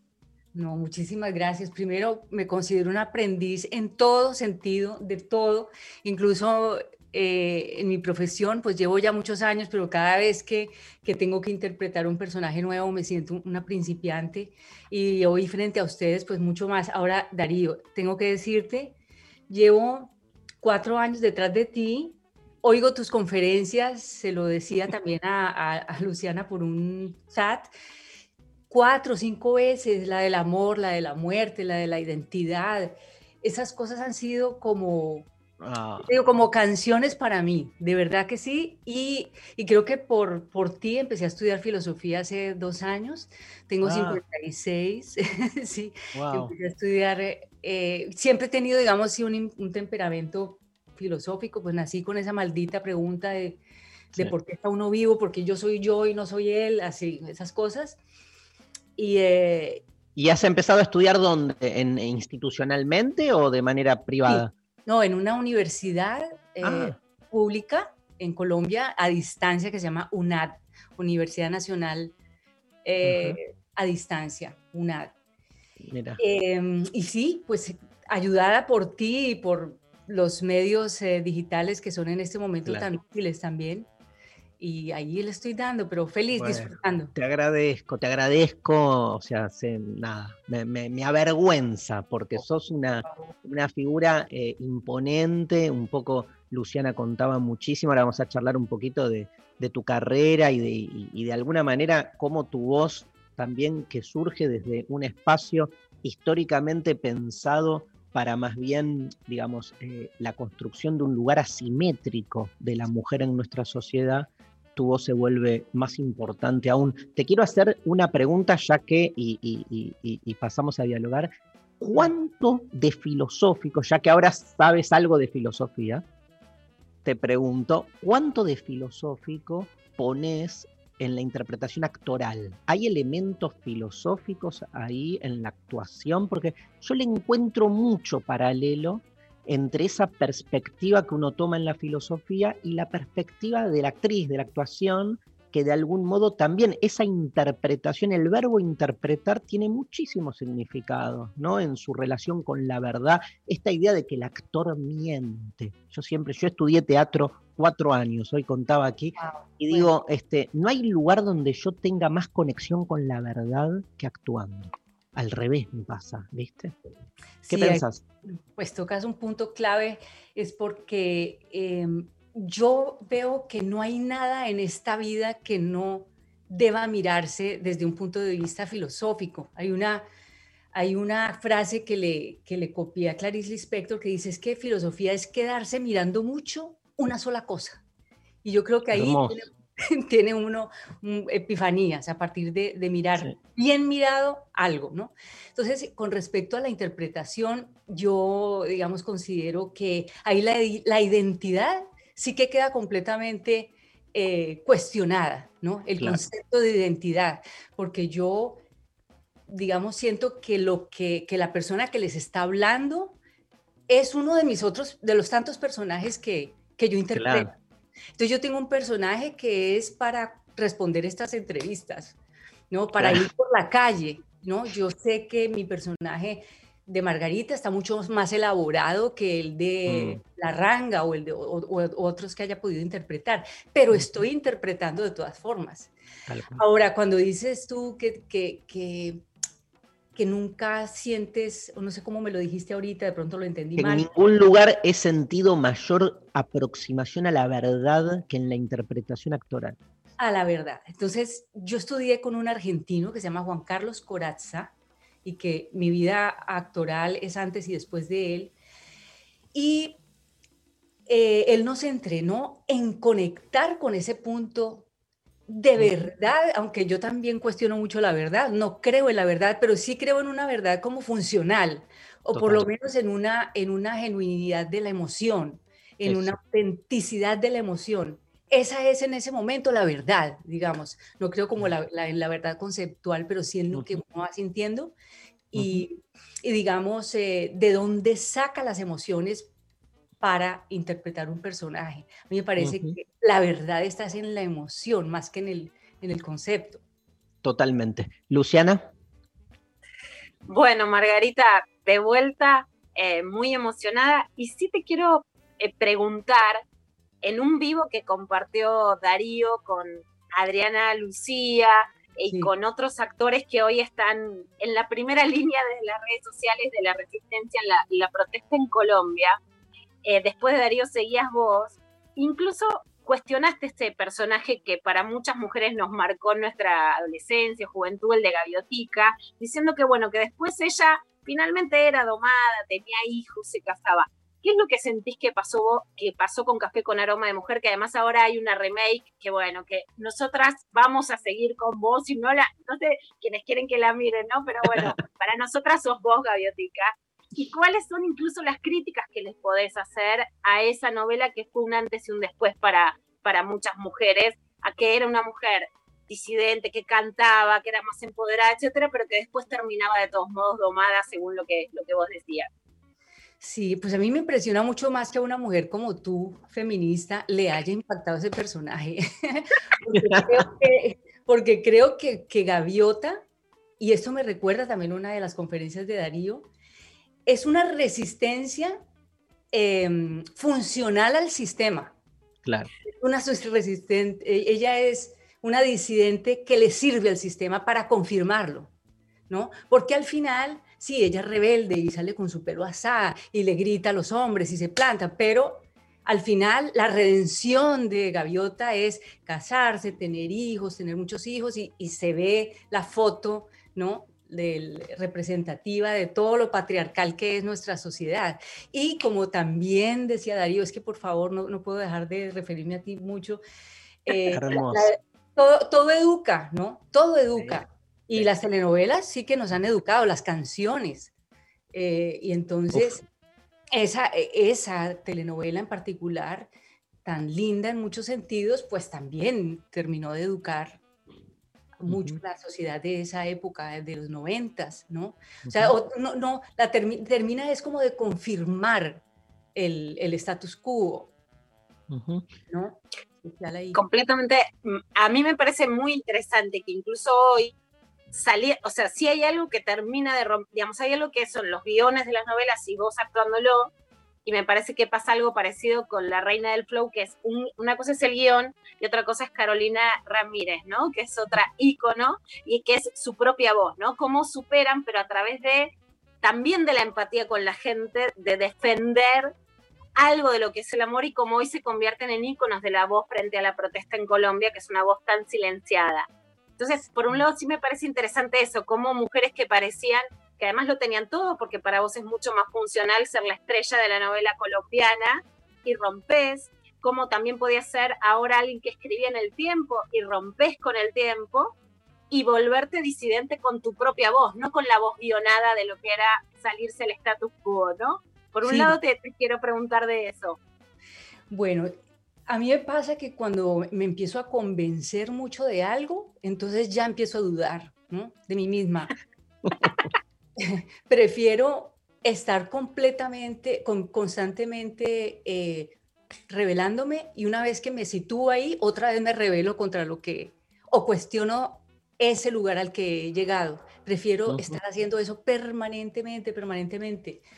Eh, creo en ese movimiento, ¿no? Y, y digamos, eh, yo empecé escribiendo en el tiempo y sintiéndome muy honrada porque me dieron ese espacio ahí y digo, yo me lo dieron, ¿no? Yo ni siquiera siento que me lo gané ni nada de eso. Es como No. si me hubieran hecho un favor. Todas esas cosas, digamos, yo me doy cuenta y las voy haciendo conscientemente, aún sabiendo eso. Eh, al principio, digamos, no, no me importa mucho mirar, digamos, la realidad, no me importaba mirar la realidad social de mi país. Eh, crecí en una sociedad eh, muy de espaldas al, al problema real de Colombia, de pobreza. Eh, y, y por estar escribiendo en el tiempo, como sentí esa responsabilidad tan grande, por eso empecé a interesarme, también eso conjuntamente con los estudios de filosofía, todo eso empecé como a, a de verdad a interesarme, a interesarme en la realidad social. Y cuando vi que yo estaba escribiendo en un periódico cuyo dueño es uno de los protagonistas de la gran corrupción empresarial que hay en Colombia y que está en una trinca tremenda con, con- con los poderes políticos, dije, ¿yo qué estoy haciendo acá? Entonces ahí fue cuando escribí una columna que se llamó Dilema Ético, que era un dilema ético genuino, que, donde yo decía simplemente que me costaba trabajo no nombrar al dueño de este periódico, ¿no? Si tanto me está indignando la situación del país y no es como querer hacer la reseña de una película y no poder nombrar al protagonista o a uno de los Claro. protagonistas. Entonces, al hacer eso, pues me costó, me costó la, la salida, eh, me costó el puesto ahí, pero digamos, bien, bien salida me considero. porque se los escribiste en la cara, o sea, es algo que yo quiero enmarcar el nivel de agallas y los costos a, a los que estuviste, digamos, dispuesta a enfrentarte, que realmente decirle, eh, escribiste en el propio diario que ese diario estaba liderado por alguien ligado a los problemas de Colombia, digo, y es algo que en Colombia tiene costos enormes. Y Margarita, te quiero preguntar, porque además vos te pronunciás frente a la política de Colombia, lo cual es interesante porque no quedas en un margen apolítico, sino que te pronuncias a favor de una de las alternativas posibles, que es la de Petro, el gran contrincante, digamos, a la, a la herencia actual de Iván Duque del uribismo o al uribismo en, en general. Y hay alguien que vos también le contestás, que hoy claramente puede ser señalada como lo que vos decís de Gaviotica, ¿no? Que es una mujer que festeja la alcaldía de Bogotá a través de un beso con otra mujer, que forma parte de la diversidad sexual, que vimos ese beso como una posibilidad de apertura y que hoy dice que la derecha genera determinadas condiciones, eh, digamos, malas para el pueblo de Colombia, pero que la izquierda, asociada a Petro, eh, es la que incendia la protesta social, que es Claudia López. Y vos le salís a contestar. Te quiero preguntar qué pensás, por un lado, de esta demonización de, la protesta y por el otro lado, si también hay cierta diversidad sexual que se usa para eh, para generar buenos ojos como si fueran otra cosa y en realidad responden como el análisis que vos hacías al status quo. Sí, a mí parece que en tu pregunta estaba mejor explicado que lo que yo podría responder. lo que sabe Luciana Pecker de la realidad colombiana. No, no, no, Es no. increíble. Ella me lo está explicando a mí mejor. Eh, pero quiero decir, es algo con respecto a la militancia y a uno decir, creo en esta persona. A eso también le tengo miedo, porque digamos, yo a Petro no lo conozco. Yo no sé cómo es esa persona, pero me gustan, eh, me gusta su proyecto político. Ahora, que él Claro. lo vaya a cumplir es otra cosa y por eso me parece indecente decirle a la gente, vote por Petro o vote por mí, ¿no? Me parece que, que puedo decir, estudienlo mejor. Eso sería más bien la, eh, el consejo que yo daría. Eh, no apoyar incondicionalmente a Petro como si yo creyera que él nos va a salvar o, o creyera que, que es una persona que no va a cometer errores en el futuro o que no los ha cometido. Desde luego que ha cometido muchos, Ujú. pero, pero bueno, quería dejar claro eso de la, de la militancia y de mi supuesto petrismo recalcitrante, que no creo que sea así. O sea, yo no, no, no sé, trato de, de- de revisar mi fanatismo también con respecto a todo, a cualquier cosa. De- Hablando, a- Dime. a- hablando de eso, te quería preguntar porque el, el otro día, cuando hice ese Instagram vivo con este Santiago Alarcón, con este Adriana Lucía, este, había como mucho consenso, todo el mundo encantado de la charla que teníamos, hasta que me metí con lo religioso. Ahí se pudrió todo, porque hice como una... no, que te quería preguntar, eh, porque Colombia es un país realmente con una gran parte de la población altamente religiosa, ¿cómo te llevas vos, ahora que estás además este, incursionando en la filosofía, con la narrativa religiosa? Pues yo considero, yo me considero religiosa de muchas maneras.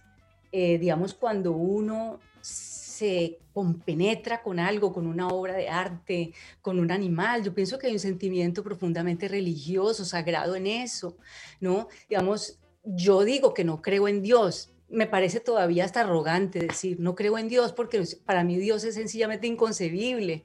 Entonces casi como que ni debería hablar porque no me cabe en la cabeza. Dios, Wow. pero y me parece además como, como muy infantil des- hablar de Dios en términos de que existe o no existe, no como si fuera una persona. Entonces yo todas estas cosas las, las exteriorizo en, en Twitter, pero a la gente le parece que eso son herejías, ¿no? Porque a, a Dios, por ejemplo, se le dice el Señor, y, y eso de el Señor, mm, por lo menos en, en- en nuestro cristianismo reconcentrado colombiano, a mí me patea muchísimo. Y ¿no? claro. Decirle a Dios el Señor, pues yo no sé, de pronto podría ser una señora o, o un, o una, un árbol, no sé, podría estar representado en otra cosa, ¿no? No en el precisamente. O sea, pero yo creo en el sentimiento religioso, aunque esté completamente convencida, que pesar, de que después de esta vida no hay nada. Imagínate que, si- que si hay una angustia, Darío, que yo tengo desde chiquita, que me costó años de psicoanálisis y que eso ya no, se, eso no tiene remedio, cuando uno descubre la muerte, tan, sobre todo cuando uno la descubre precozmente, que me recuerdo una anécdota tuya cuando tú dijiste, un, de un, un día yo dije, ay, el tiempo pasa. Sí. Esa anécdota te la voy a ti. Pues yo un Sí. día sentí que, eh, que este mundo, este planeta, los astros, todo tiene fin. Todo por ley cósmica, todo esto se va a ir para la mierda un día. Sí. Y entonces ahí la historia de la humanidad, a Jesucristo, a los que mejor les fue, pues en esta historia, que va a Mozart, a los genios, esos también se los va a tragar el olvido. Obvio. obvio. Entonces, claro, en ese momento dije, wow, qué, qué ¿Para mal- qué, no? qué mal negocio, qué mal negocio, o sea, nos tumbaron aquí en algo, ¿no? Pero no por eso yo dejo de sentir alegría, no sé por qué. Yo me, yo me levanto todos los días con ganas de vivir esta vida que, es- que, que va a ser para nada. Y, y, al y por eso trato de que en el presente pues pueda hacer algo, pues por el momento de ahora. Ya Me para encanta. después no. Me encanta. Mucha gente que nos manda mensajes. La amo a Margarita, un encanto de mujer. Pasan los años y ella sigue siendo un encanto, dice Patricia. Eh, y la veía cuando tenía, dice otra persona, 14 años. Hoy tengo 39 y es la misma persona. Así. pues hay unos que se han desilusionado muchísimo. Hay unos que me dicen que qué me pasó, que me salí del redil y que traicioné a mi clase y unas cosas así. bueno, que te amamos más por eso, te, amamos por lo que traicionaste.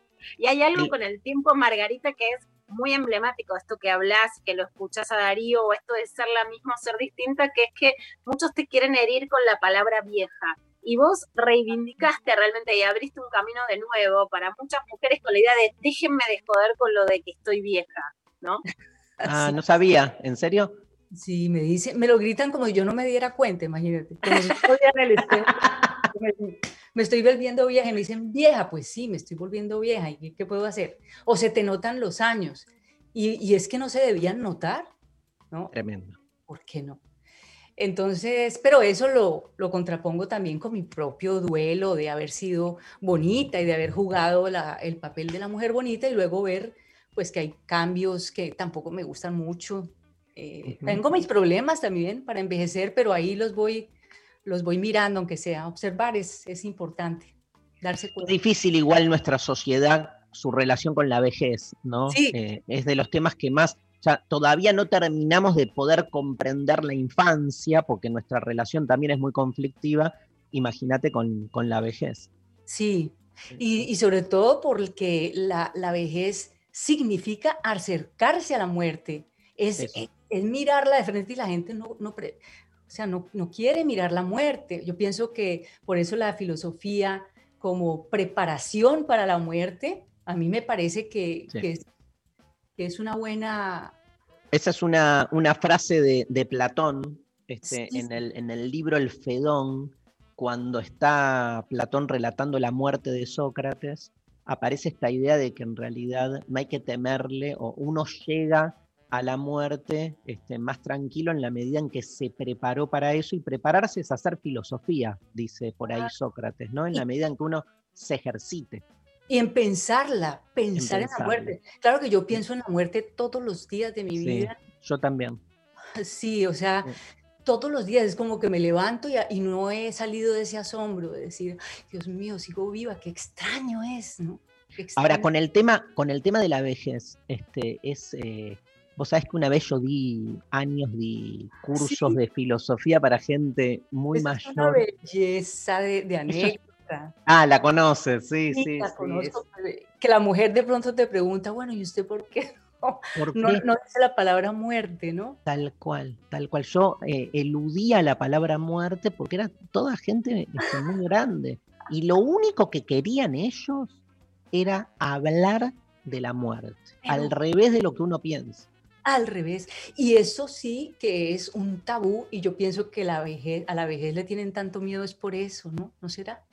Sí, sí, porque lo que no se pone en palabra se va construyendo en una zona, se va mistificando con todo lo, digamos, este, de, de terror, de miedo que eso genera, pero también se lo engrandece. En definitiva, la muerte es el punto final de la vida y sin embargo nosotros la dotamos de una grandilocuencia que me parece excede lo que en definitiva es. Igual nadie quiere morir, ¿no? Este, eso está claro. Este, no se entiende por qué, ¿no? No se entiende por qué nacimos con ese deseo de que la cosa no termine, porque en realidad todo a nuestro alrededor termina, pero con la muerte nuestra, porque el problema ni siquiera es la muerte de los otros que nos duelen, no digo que no, pero digo, el gran problema existencial es por qué yo me tengo que morir. es insoportable.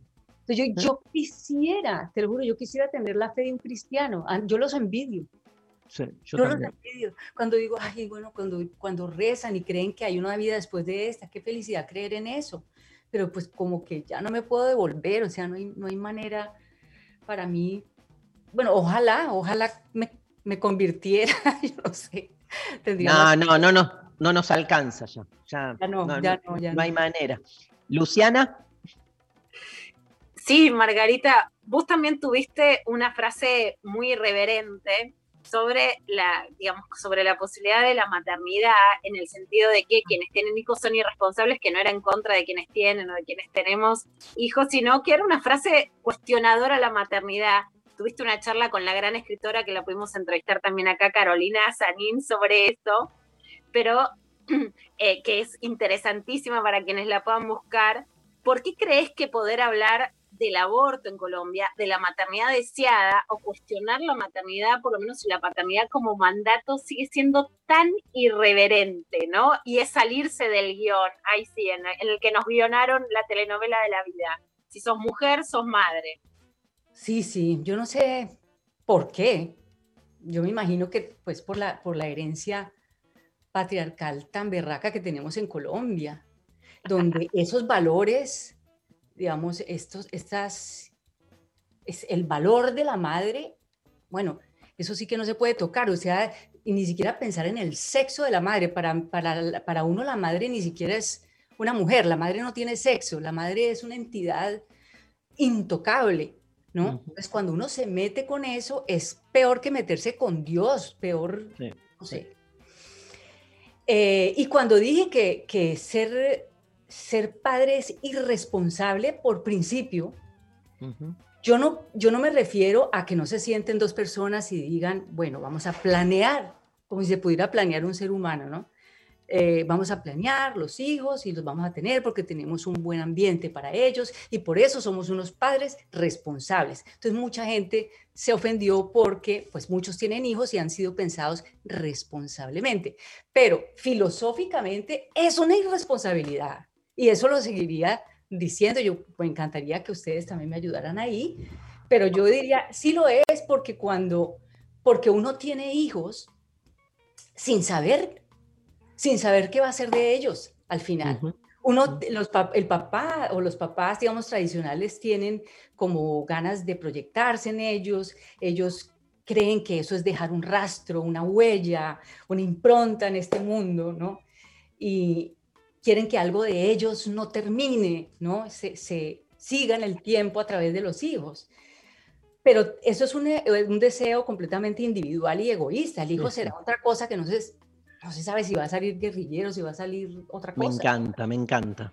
¿No? Me encanta, obvio, obvio. Hay una otredad ahí que excede lo que uno proyecta. Entonces, cuando uno tiene un hijo con buenas intenciones, de todas maneras es irresponsable. No quiere decir que uno no los ame, Obvio, obvio. Pero si no hay nada más irresponsable que el amor, dígame si no. Total, y, incalculable, irresponsable e injusto, además, porque También. Nunca, nunca salen las cosas como se debe. Pero sí, sí, y, vamos terminando, así no te robamos más tiempo, Margarita. Este, pero es cierto que uno planifica mucho y que cuanto más planifique, todo debería estar como más adecuadamente eh, encajado. Ahora, el encanto de la existencia tiene que ver con lo no planificado, con lo que justamente viene y distiende, rompe con cualquier tipo de planificación. Imagínate si en el amor solo estuviésemos con las personas con las cuales nuestra planificación y cálculo nos dijera que nos conviene por sobre todas las cosas. Nada sería más tedioso que esa relación amorosa. Es más, cuando te enamoras, te enamoras siempre de lo que no te conviene. Es tan claro eso, ¿no? Bueno. las telenovelas. y en ningún otro lugar está eso mejor explicado que en las telenovelas. Bueno, gracias por tu tiempo, Margarita. Gracias a ustedes por dedicarme el tiempo, más bien. Por favor, Luciana, te dejo que cierres vos y, y nos vamos. Gracias, Margarita. Gracias. Por, por usar la herramienta cuando pudimos de esa gaviotica que con sus rulos nos mostraba una rebeldía y ahora eran de mostrarnos un camino mucho más interesante que es repensarnos, repensar el amor, ser solidarias con nuestros pueblos, con las protestas, no seguir cánones y poder jugarnos a pesar de que por interés podía convenir otra cosa y porque eso excede justamente, es la mejor rebeldía como nos intentaron sedar por el amor y es el amor más grande que puede haber, que es el amor al pueblo y el amor también al propio sentido crítico con lo que conviene. Ay, tan bellos. Muchas gracias a ustedes por la invitación. Eh, estoy aprendiendo mucho permanentemente de ustedes y lo voy a seguir haciendo. Margarita Rosa de Francisco pasó por lo intempestivo. Le mandamos un gran abrazo y a través de ella a todo el pueblo colombiano nos vamos con los fabulosos Cadillacs. Están lejos aquí.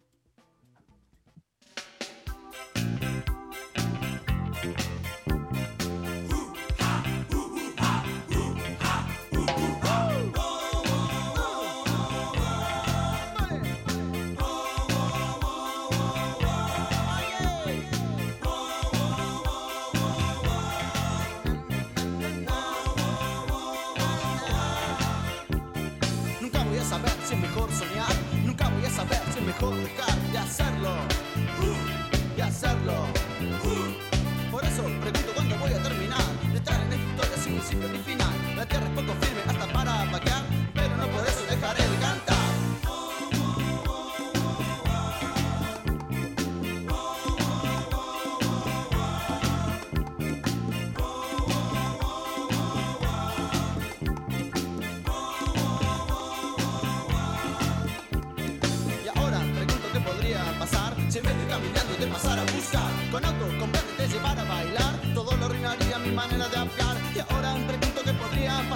Si en vez de caminando te pasara a buscar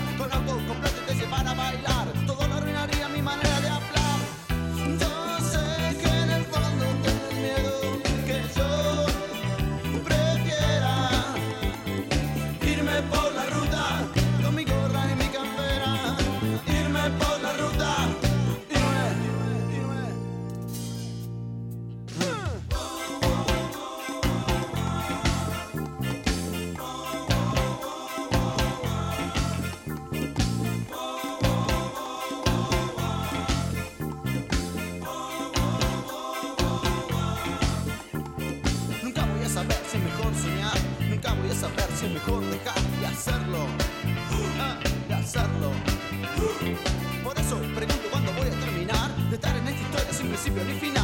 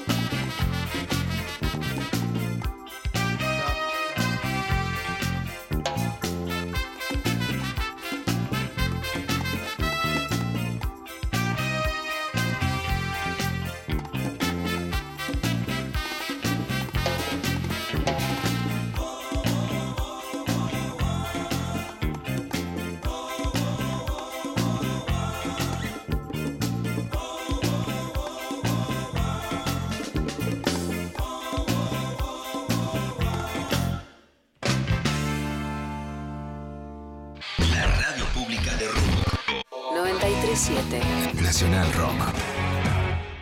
Hola, ¿qué tal? Divertirse a la tarde está asegurado. Hola. ¿Qué tal? Pis tiene sus beneficios, lo sabemos todos, te pica un agua viva. Eso es falso. Finalmente se comprobó. Es, bueno, esto es para estamos vivos de pedo. Otro remedio casero que cuando te picaba una agua viva, iba uno, un pariente encima, y te orinaba No, sobre perdón. la zona que tenías irritada. Lunes a viernes, de 13 a 16. ¿Por qué decís que es falso, Diego? No, porque sí, porque No. lo dicen los dermatólogos ahora. Los gimnastas en los años 80 ya no decía Nadia Comaneci en su libro, en, la, en pa- página 82 No de su libro. cites fuentes falsas, dice, basta. He orinado en mi propia herida, dice. Calu Bonfante, Diego Ripoll, Nati Carulias. ¿Qué tal? Hola. Hola. Por 937. Nos van a echar, Carla. Nos van a echar. Nacional Rock. Hace la tuya. Mensajes de audio al 11 3939 8888. Tengo una pregunta para Luciana Pecker. ¿Qué, pre- ¿Qué preferías? O dónde la. No, a espera, la voy a formular bien. Si tuvieses que elegir, ¿elegirías una entrevista con Margarita o un buen garche de esos que te planifican una noche?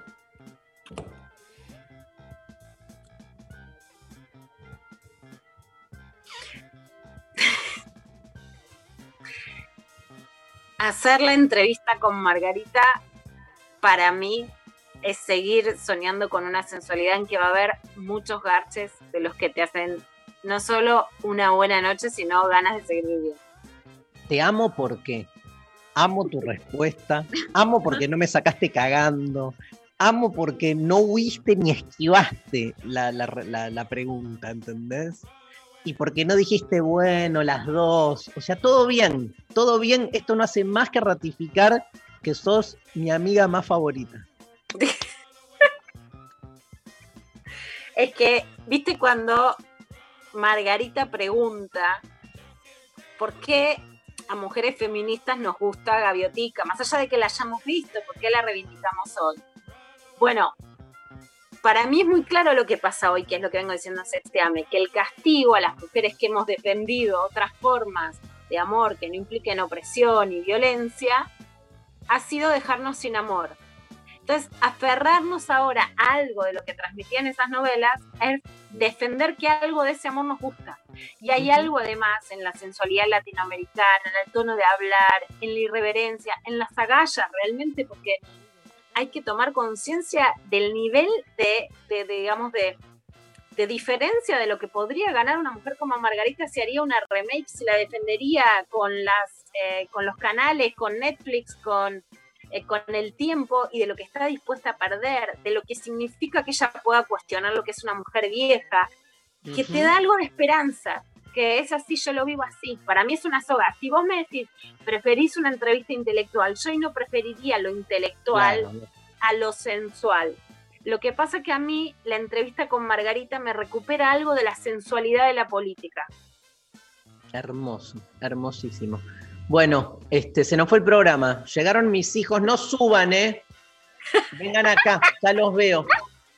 Derecho a la computadora se. Quieren oír. Aprovechándose que estamos acá, ¿viste? En truc. Bueno, hermoso programa. Eh, quedó algún, quedaron muchos audios. Pásame uno más, Lali. Pásame un par más.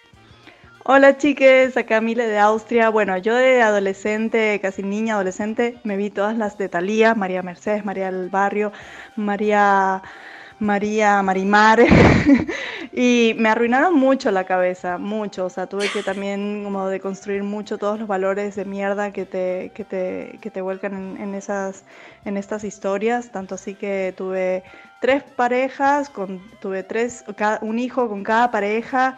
Y bueno, y la vida sigue así, yo todavía buscando a, a mi príncipe azul y todo ese amor romántico de la mi- mismísima mierda. Los quiero, un beso. Hay que hacer la novela de la vida de ella. Sí, Claro. realmente. La novela es una chica, digamos, eh, a- así como alquilado su cerebro por las telenovelas de hace 30 años y este, la búsqueda eterna del príncipe azul. La reveo. Y termina en una charla con Luciana Pecker diciendo, Sí. el príncipe azul no es más que un mito a desarmar. Y Se van, última escena, las dos bailando, Con obviamente. canastas a hacer un picnic. Ah, me encantó ese tema. Me encantó. Otro, otro audio. La mejor serie era eh, Ricos y Famosos con La Zampini, Natalia Oreiro y el viejo malo ese del actor que hacía de Salerno, que era lo peor de lo peor. Y claro, yo lo miraba con mi abuela, tendría 6, 7 años, y un día me lo cruzo en la calle, en Capital, íbamos con mi vieja y la gente saludaba y dice, mirá, ahí está Salerno, me decía mamá. Y claro, y la gente feliz de la vida saludándolo, oye, ¿qué lo saludan? Hace la, esa inmundicia que le caga la vida a pobre Natalia Oreiro. ¿Quién era Salerno? Amo. ¿Lairado? Norberto Díaz, no sé por qué me suena. A ver, vamos, vamos a buscar. Vamos a buscar. Me encanta esto de, de ¿no? Como claro, de Radio ser, vivo. ser ni- niño y ver el, el- al villano en la calle. Y justo el otro día veía una entrevista que le hicieron eh, a la actriz que en Floricienta hacía de la mala, que ahora no me acuerdo el nombre, que ella contaba que un par de veces le pasó de cruzarse con, con chicos y, y que se espanten, porque claro, era tipo lo más mala que le pasaba a la telenovela y cuando veías a la actriz en la calle querías huir, ¿no? Sí, sabemos. sí. Eh, ver, Diego me Ramos. parece que era Oscar Ferreiro. Ah, Oscar Ferreiro era tremendo, sí, Luciano Salerno, tenés razón. Mira, todos actuaban, Grimau, Norberto Díaz, Cecilia Maresca, Diego Olivera, Jessica Schultz, Graciela Pal, Lorena Paola, Bettina O'Connell, que es este, la favorita de Rechimusi, Cierto, que siempre la nombra, Bet- rusa. Karina Zampini, tal cual. Bueno, se nos fue el programa, che, hermoso. ¿Cómo la pasaste, Lula? Muy bien, muy hermoso. Qué bueno, qué bueno. Bueno, Maru. ¿quién ganador? Eh, Sophie Cornell. Vamos a hacer eso cada vez que pasa, se la tira a. Mañana, mañana sorteamos eh, curso del tiempo. Vale, Vamos. sí. Vamos con el curso del tiempo. Mañana este, volvemos y nos vamos con los abuelos de la nada. Sí, ¿Te gusta la canción Singamulán? me encanta. A ver, cántala. Será por eso que Hoy estamos aquí. No hay nadie más que vos y yo. Será por eso que hoy estamos aquí. No hay nadie más que vos y yo. Me habrás dejado, resulta extraño, ¿no? No, tanto Después. tiempo. ¿En serio? Hay una parte. que está- Nos vamos con los abuelos de la nada. Gracias, Lali Rombolá. Un nueva, un- una nueva jornada en el estudio ahí en, en- en la radio. Sophie Cornell, un abrazo a Pablo González. Hoy estuvieron operando técnicamente eh, Nazarena Nazarena y, y el chino. Nos vemos mañana, jueves. Esto es Lo Intempestivo en la Nacional. Adiós.